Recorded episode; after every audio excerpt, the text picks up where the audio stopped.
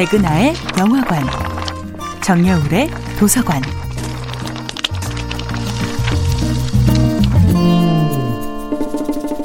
안녕하세요. 여러분과 아름답고 풍요로운 책 이야기를 나누고 있는 작가 정여울입니다. 이번 주에 만나보고 있는 작품은 아이스킬로스의 사슬에 묶인 프로메테우스입니다. 프로메테우스는 단지 용감하기 때문에 훌륭한 신은 아닙니다.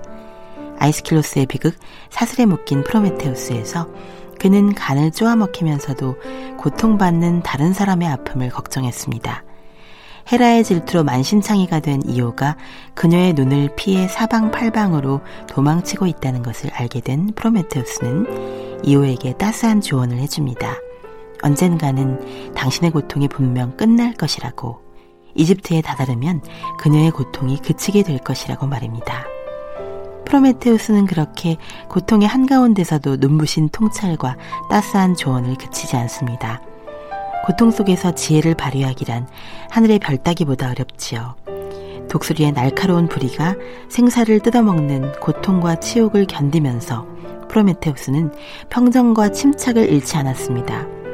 따스한 연민과 지혜로운 공감의 힘을 잃지 않지요.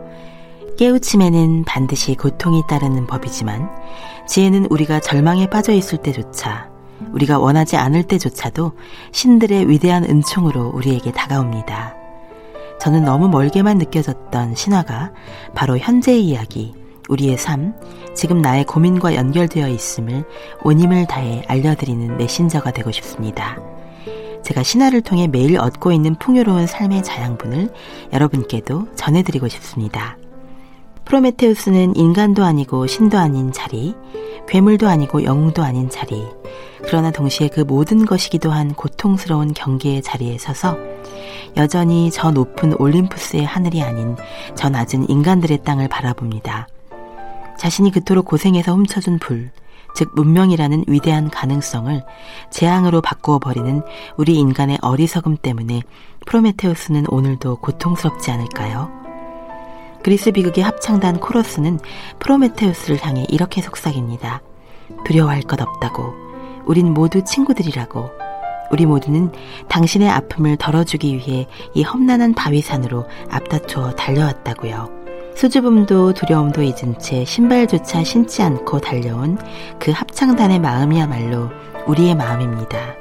인간에 대한 사랑으로 신의 권력을 포기해버린 프로메테우스를 향한 끝없는 감사와 연민의 마음입니다.